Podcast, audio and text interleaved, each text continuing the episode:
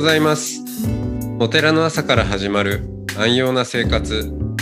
あなたのウェルビーイングが整うテンプルモーニングラジオ。週替わりでお迎えする素敵なトークゲスト。今週は北海道法華宗高尚寺副住職上川大健さんです。トークの後は全国各地のお坊さんのフレッシュなお経を日替わりでお届けします。このラジオはノートマガジン松本証券の北条案よりお送りします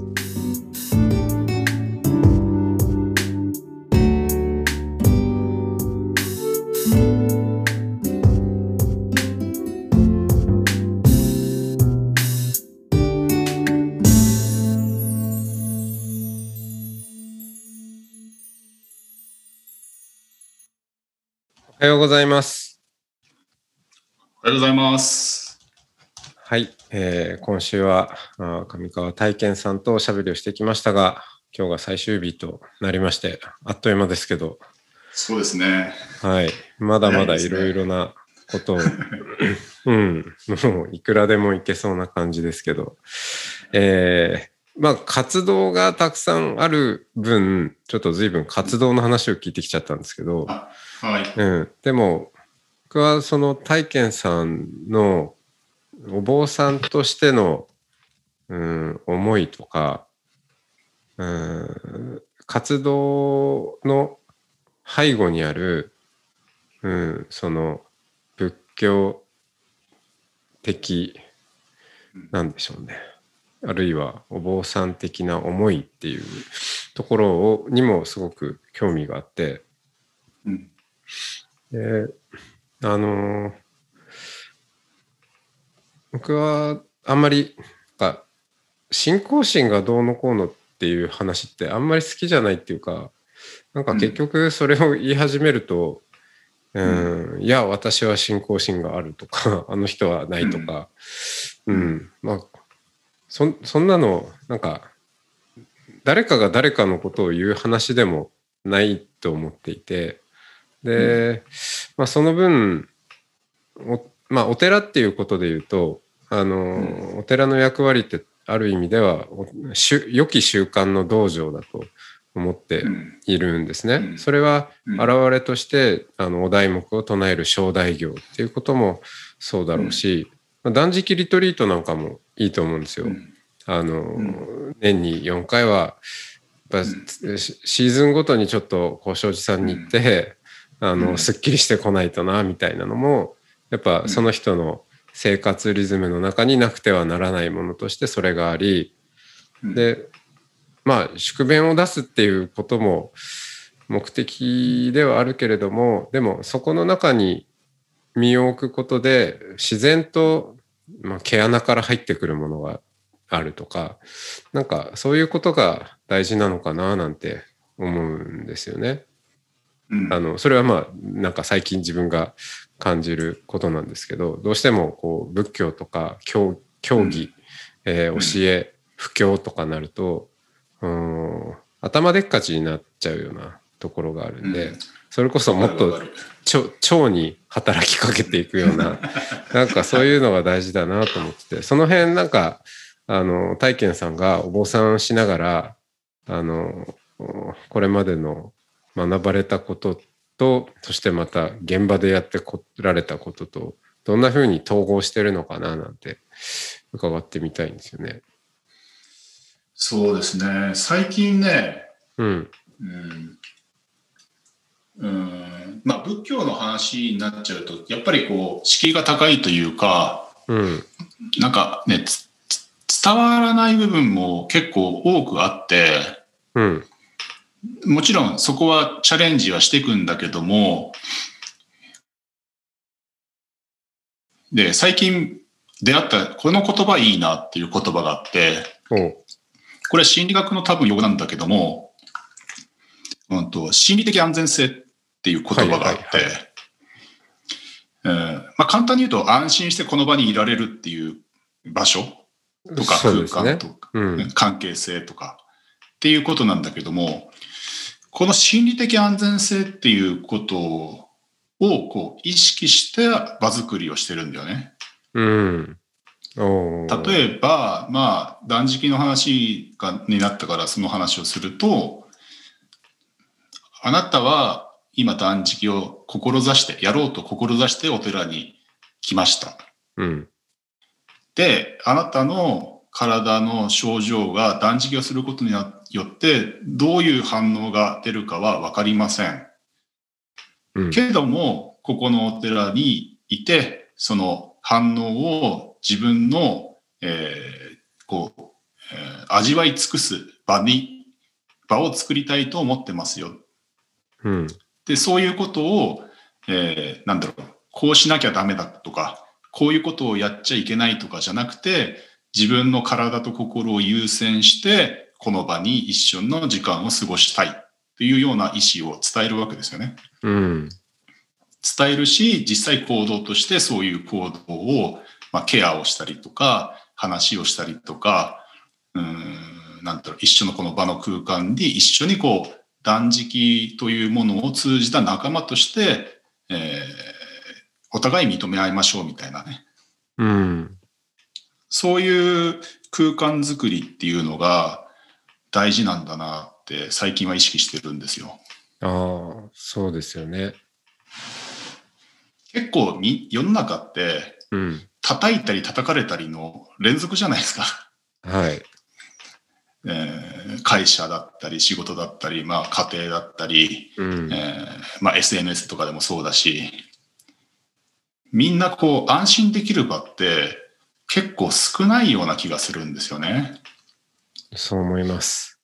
うんうん。だから結構精神的に追い詰められたりとかうん。孤独を感じたりとか、うん、なんか苦しんでるな。まあ自分もそうかもしれないし、うん。だからこそ助け合っていかなきゃいけないと思うので、うん。で、その心理的安全性を担保するために、えー仏教の利他っていう考えうん。だったり、菩薩業だったりっていう、まあ菩薩業っていう考え方だったり、うん。うん、それが初めて生きてくるのかなと思うんだよね。おーあ、そこはぜひ、あのうん。うんも、もっと聞きたいとこですね。その菩薩業とか利他がいかにして心理的安全性にこう関わってくるのか。結局人間って、うーんと、人間が安心できるのって、うん、例えば、まあ自分の話を聞いてくれるとか、はい。自分の身になって考えてくれるっていう時に、その相手に対して安心感を持つんだというふうに僕は理解してるんだよね。うん。だから要は心理的安全性を担保するためにはその人がそのままの、うんなんだろう思ってることをそのまま発言しても大丈夫な場所にならなければいけない。大丈夫な人にならなきゃいけない。うん。でそれって、私がこんなことを言ってうん、いいのかな、大丈夫かな変だと思われないかな頭悪いと思われないかなみたいなことを思わなくても、うんそのまんま出せるし、そのまんまうんそそわそわしなくても、ただそのまんまい,、うんいられるっていう。そうそうそう、うん。でそれって1回や2回あっただけでは多分担保されないんだよね、ああ。まあ、担保されてる人もいるかもしれないけども、担保するためには、継続的に複数回会うん。うとか、うん、なんだろう、その安心して話すためには、そう、自分の話だけじゃなくて、えーとその相手の話を聞くっていう態度だったりとか、うん。お互いにこう相互フォローみたいなね。うん。で、その関係性が、あの、担保できないと、その心理的安全性っていう状況にはならなくて、そのためには、その菩薩業という、とか利他という考え方を持って人と接するっていうことが、うん、大事で、うん。うん。それがその結果的にうんと利益として回ってくる、まあうんこの間話したうん評価経済という考え方、はい。えーオフセという考え方になんか近づいていくような、うんなんとなく気がしてて。うん。で、その、そのためには、じゃあ、このお寺を、えーどうしていったらいいのかなっていうふうに 考えてて。うん。で、まあ、あの、今、うんと、お寺にいるこ時間が長くなってきたんで、えっ、と、そこのあたりをチャレンジしたいなと思ってるんですけど、うん。うん。で、まあ、うんと、一つの目標として、うんと、まあ、駆け込み寺ってあるでしょ？昔から言われる。あはい。はい。まあ、しうん、あなんとかの駆け込み寺って、えー寺じゃなくても象徴的にもね、はい使われますからね。はい。で、この駆け込み寺って困ったことがあったらそこに相談に行ったりとか、うん。うん、なんかアドバイスを助言をもらいに行ったりとかってする場として、まあ、お寺がそういううん社会的な、うん、立ち位置にあった時期もあったけども、うん。今はそういうのは本当にごくごく一部の、うん、に、そういう状況のお寺ってあ僕が知ってる限りそんなにないんだよね。うん。うん。相談ってなんか行政の児童相談所とか、はい。なんか福祉課とか、うん。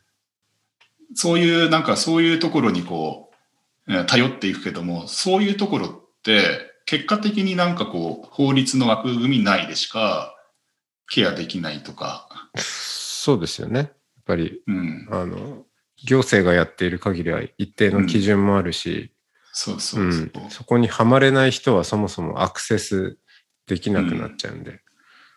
うんんだからその例えばうちのお寺に相談に来る来てくれる、まあ来てくれるっていうかそういうなんかこうセーフティーネット的な活動をしたいと思った時にはまずその相談に来る人の心理的安全性が担保されなければいけないなって考えたんだよね。その通りですね。駆け込み寺は心理的安全性がめちゃくちゃ重要ですね。重要ですよね。うん。っていうことは突然相談に来るなんてことは稀でうん。うーんと例えば僕とその方の関係性がうーんと担保されていないと相談事なんかそ僕自身もだって知らない人に相談なんかできないですしうん。だからそういう相談できるような相手が複数人いた方が多分人生は豊かになるし、うん。なんだろう、その、最後はここ行けば大丈夫だろうっていうところがあるのとないのとでは、全然意味合いが違うと思うんだよね。人生における。違いますよね。本当それはそう思います。なんか、あの、テンプルモーニングっていううんうん。お掃除の、まあうん、会をやってますけど、うんそこなんかも続けることが大事かなと思っていて、なんか一回来たことのある人が、まあその後来なくても、うん。ああいう場所に行ったよなとか、で、うんあ、あの場所が、あツイッターで見たら、あ、まだやってるんだなっていう、うーことがあるっていう、うん。その人にとっては、まあ、来てはいないんだけど、でも、うん。そういう、あの、よく、あの、自立とは、うんたくさんの依存先を持つことであるっていう、うん。まあ、その言葉を引用するんですけど、うん依存先の一つとしてまだ存在してるんだっていう、思ってもらえること自体も、あの、まあ、お寺からすれば、あの、あ、今日も誰も来なかったとか、人数が少なかったなとかって思ってたとしても、来なくても役立ってることってあると思うんですよね。そこの場,、うん場があるっていうことだけで。う。うんん。それは本当そう思いますね。その、僕は結構松本さんから、こう、インスピレーションをもらうんですけど、はい。例えば、お寺は、えっ、と、記録装置だ。ね？記憶装置だっていうはい。話があるでしょ？はい、はい。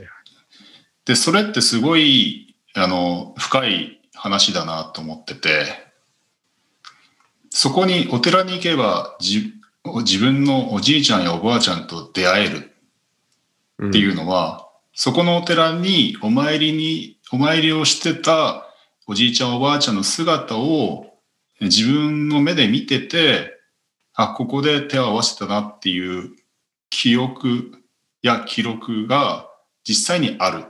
うん。で、まあ、それはお墓も一緒なのかもしれないけども、やっぱりそういう場があるって、その、なんかこう、リセットする場っていうか、うん。どうしても日常って、こう、忙しさにかまけて、そういう気持ちをこう、忘れてしまう。うん。うん、それをこう、リセットする場っていうのが、それも複数箇所あった方が、多分いいんだろうなって思うんだよね。そうですね。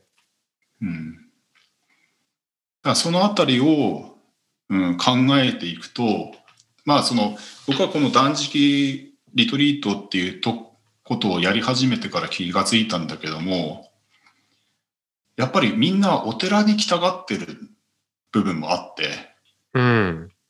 なんかの理由がないとお寺って行ったらダメなのかなみたいな風にみんな やっぱり言うわ言うんですよね。うん。法事でもない限りは。そうそうそうそう。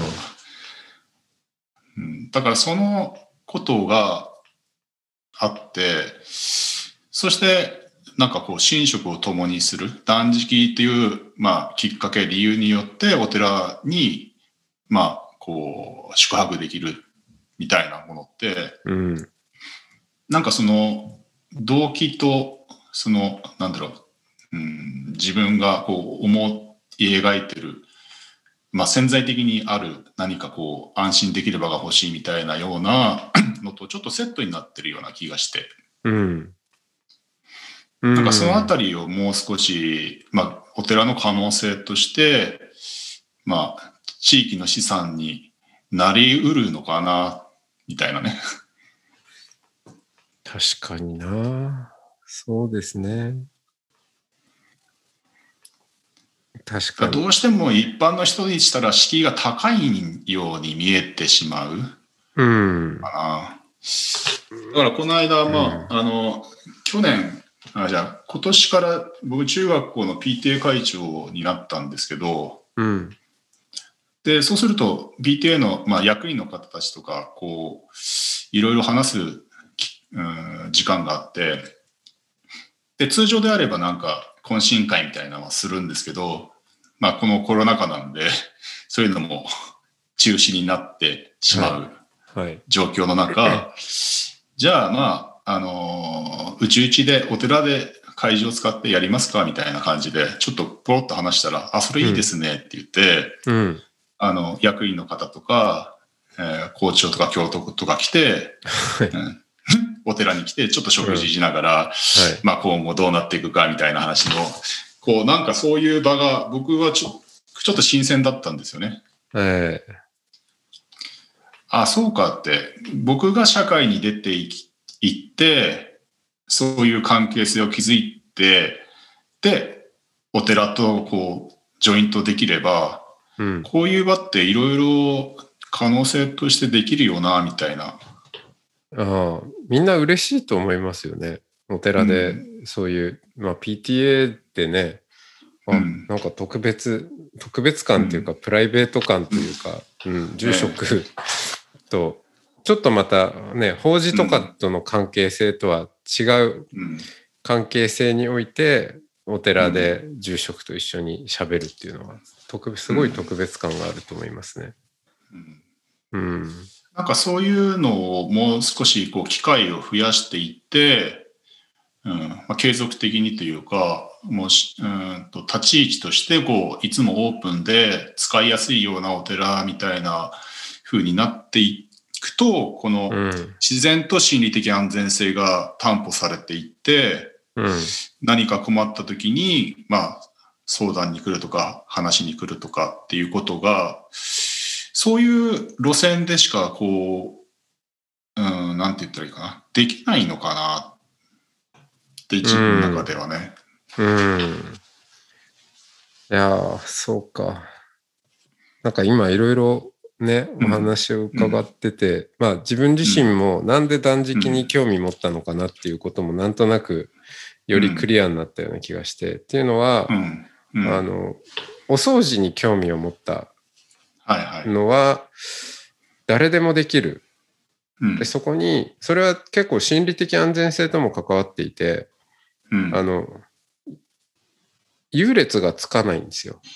うんうんううんん。あ、あのーまあ、座禅とかだと、とかマインドフルネス方面だと割と、うん。俺の方がなんか、ああの人より、まあ、座禅歴が長いとか、あの、悟りレベルが高いとか、わかんないけど、はいはい。うん、なんかそういうのってどうしてもまとわりついてくるところが、まあ、泣きにしもあらずで、やっぱこう、はい。知識を披露しちゃう人が出てきたりとか、はいはい。だけど、掃除って別になんか、うん。そんなものでもないし、あの、いや自分の方があの人より、あの、うん。早くできたとか、うまくできたとかっていう、あんましそういう勝負にもならないので、うん。まあそこがいいなっていうところと、あとその、うん。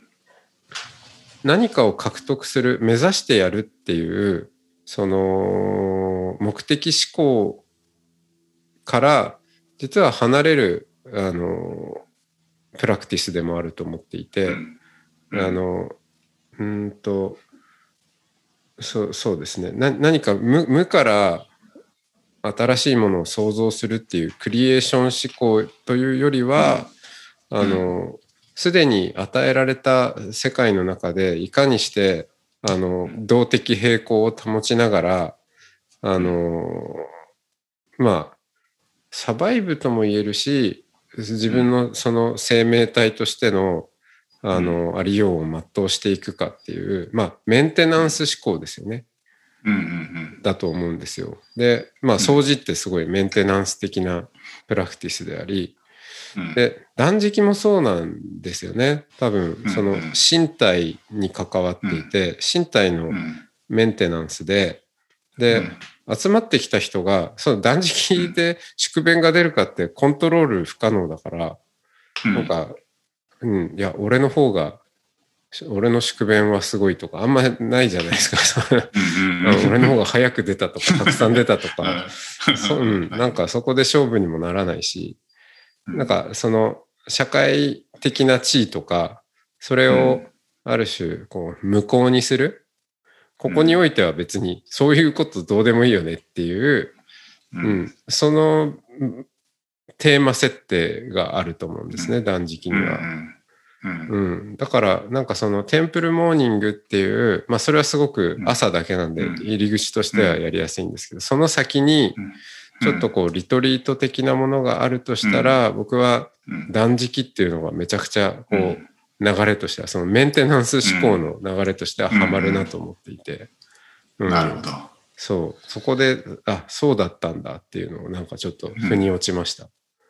なるほど。そうですね。だから、あのー僕らがその断食リトリートで、やっぱり参加者によく言うのは、うん、やっぱりこう、自分の体と心に向き合うっていう時間にしてほしい。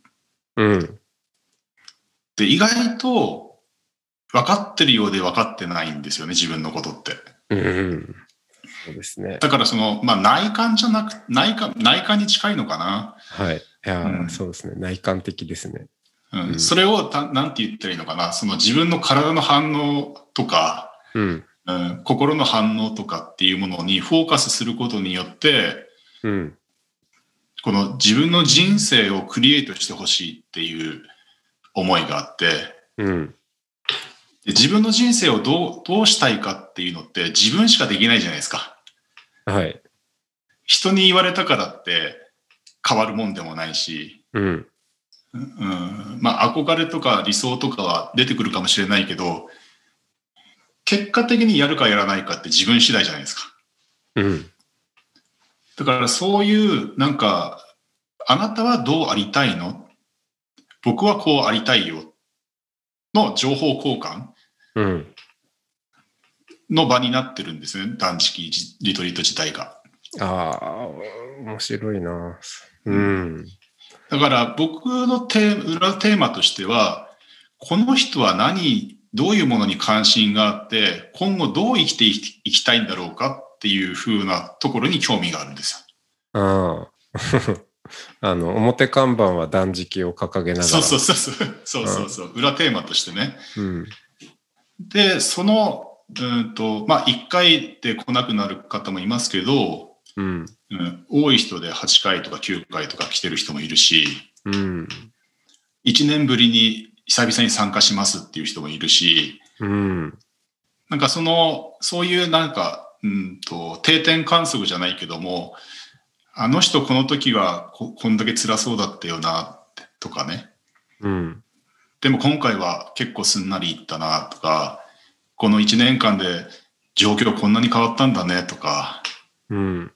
うん、なんかその、そういう人と触れ合うことによって、うん、自分っていうもの、まあ僕自身ね、自分っていうものが、うん、どうあるべきなのかっていう、どうありたいのかっていうところの確認作業をしてるような気がしてて。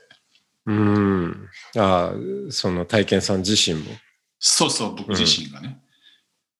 で、そのことで、例えば、その、うーんと、方たち、参加者が、僕が、僕がなんかこう、手助けできることがあれば、もちろん応援したりとか、協力したりとか、まあ、手助け、助言をしたりとか、実際行動したりとかもするし、逆に皆さんがこのお寺に対して、えーどういう希望を持ってるかとか、実はこういうとこが手が足りてないとかっていうことも、これからはもっとこう発信するっていうか、もう逆にこうお願いするとか、うん。うんその、うんみんなそれぞれすごい能力、強みを持ってるんで、うん。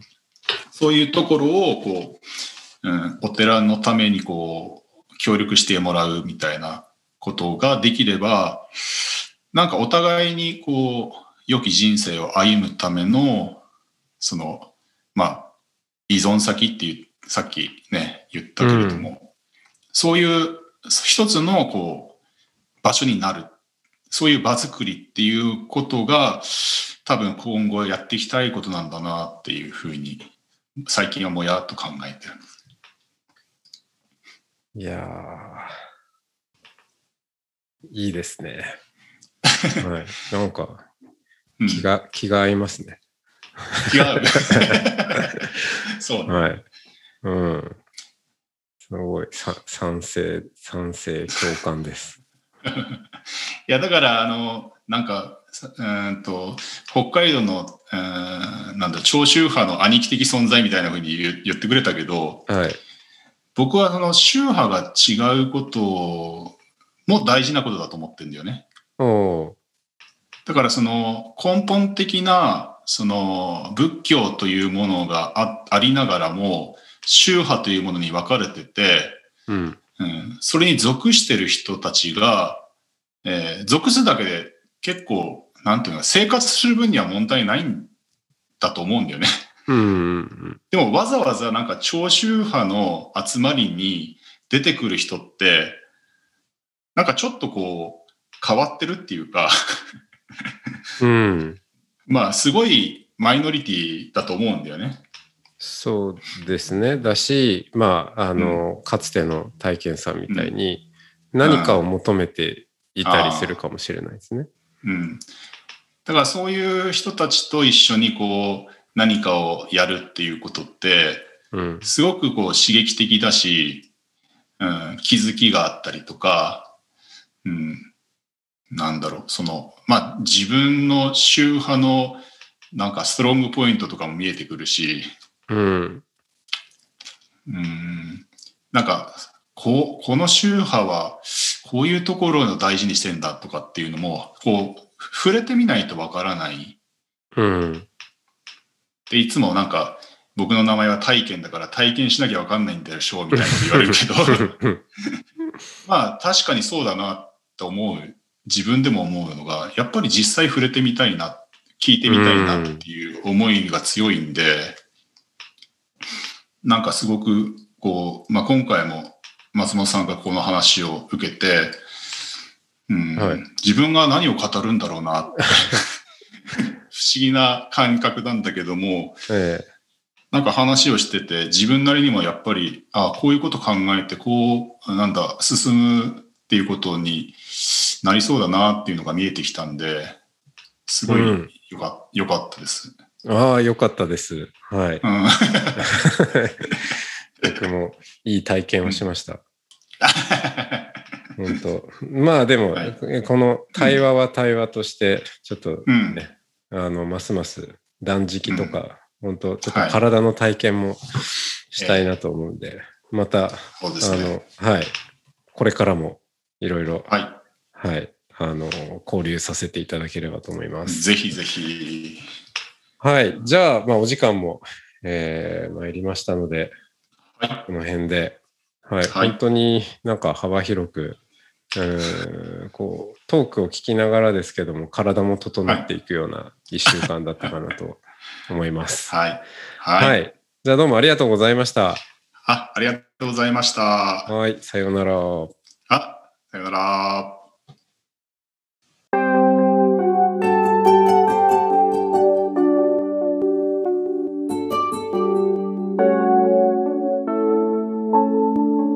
ここからは音の巡礼のコーナーです。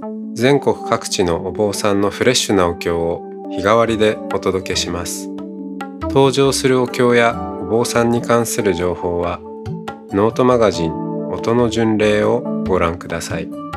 トークゲストへのメッセージやお経の感想などもノートマガジン音の巡礼ウェブサイトのコメント欄でお待ちしております。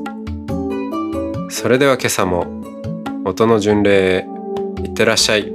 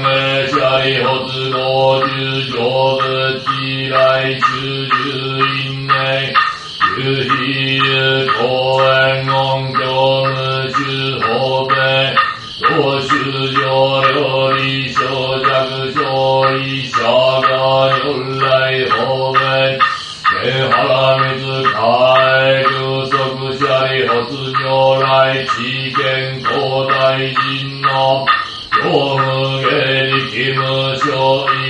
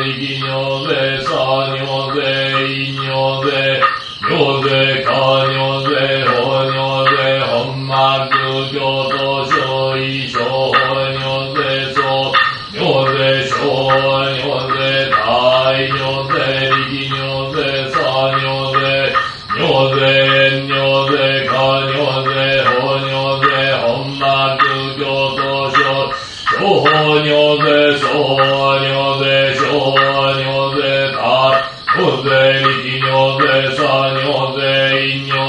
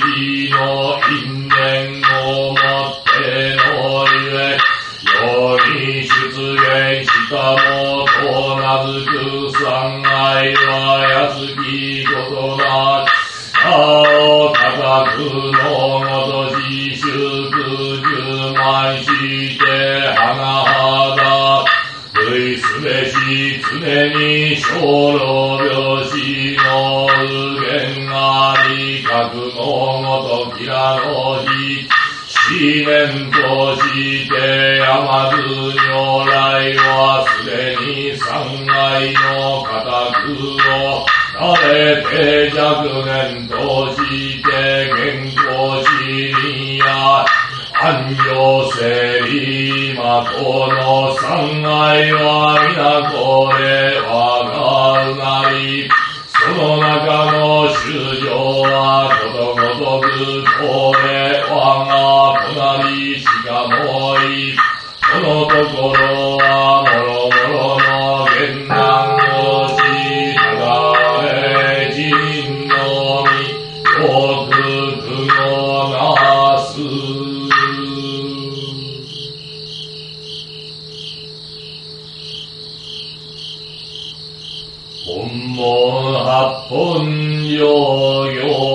書伝本人下主の南無妙法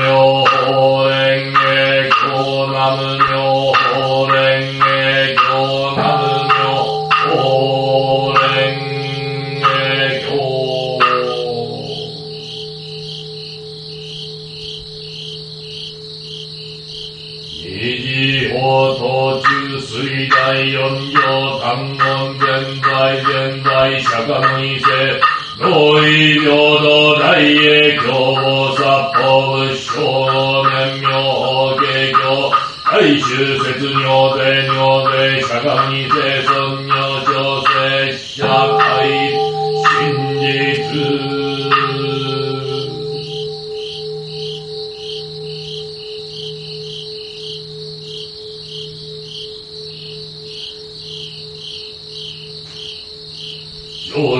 来勘定参謀諸村ことに法華経黄金の書店前人別して南無末法園の大同志高祖日蓮大菩薩五海山一流大聖林と大時大悲第四法園社徳南無妙法蓮華経。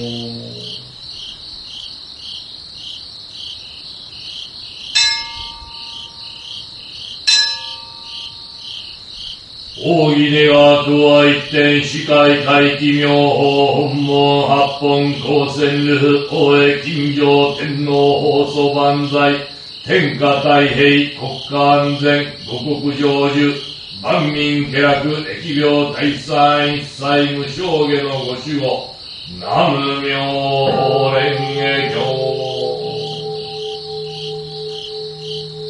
重ねて祈らくば無縁無縁六道師匠法海万礼おのおの追善菩提のため南無妙法蓮華経。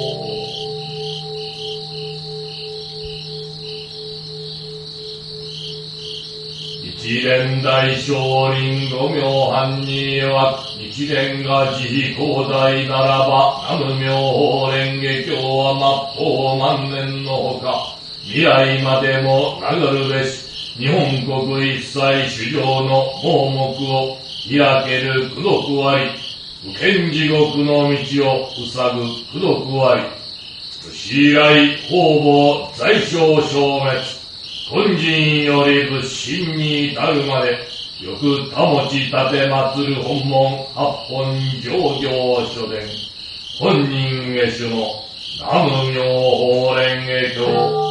南無妙蓮華経南無妙蓮華経